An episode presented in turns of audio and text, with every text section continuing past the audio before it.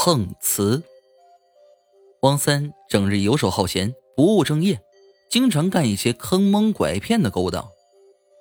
这天，汪三拿着骗来的3000块钱去赌场，谁知运气太背，输得一干二净，出来的时候憋了一肚子气。从赌场出来的时候已经是晚上12点了，他的肚子开始唱空城计了。他找到一家营业的小饭馆，想要一碗面，可是老板似乎故意和他作对。那个什么，小店新规矩，点餐先付钱。汪三没有钱，他本来想吃饱了之后想一个无赖的方法溜之大吉。他恨恨地站起来说，老子不吃了。然后悻悻地走了。没走多远，他就感觉双腿发软，眼冒金星，他实在是太饿了。远远的，前面来了一辆车，汪三又想起用自己最擅长的方式，讹诈碰瓷儿。那辆车很豪华，一看就知道对方是一个有钱的主。车子缓缓驶来，汪三不假思索地冲了上去，在距离车子还有1米远的位置来了一个翻滚的姿势，痛苦地在地上叫着。一位中年男子惊慌失措地从车上走下来，汪三加大表演力度，痛苦地说，哎呀，我的腿好像断了啊，我好痛。这男子有点慌乱，不知道怎么办才好。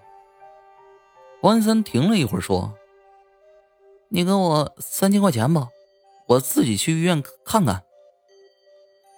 男子面露窘色地说，我是一名司机，送病人去医院，身上没带那么多钱。这汪三大怒，对着中年男子破口大骂，老子伤成这样，你还想逃避责任？赶快送我去医院，要不我就报警了。男子被汪三的态度吓呆了，弱弱地问了一句，你真的要去吗？汪三气急败坏地说，不去在这等死啊。男子把汪三送到医院，替他交了住院费。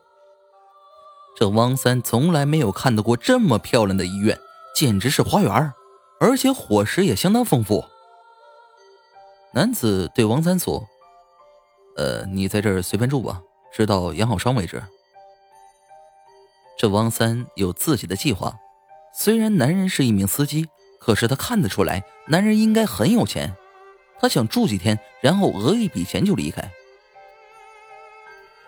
第3天的时候，汪三在医院里遇到一个熟人，竟是去世多年的伯伯。伯伯看到汪三之后诧异地问，你什么时候住进阴间的医院了？汪三大惊失色，他才想起来自己撞的是灵车。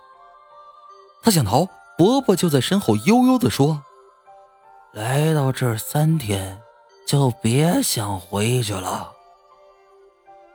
汪三仔细地计算了一下，刚刚3天零1分钟。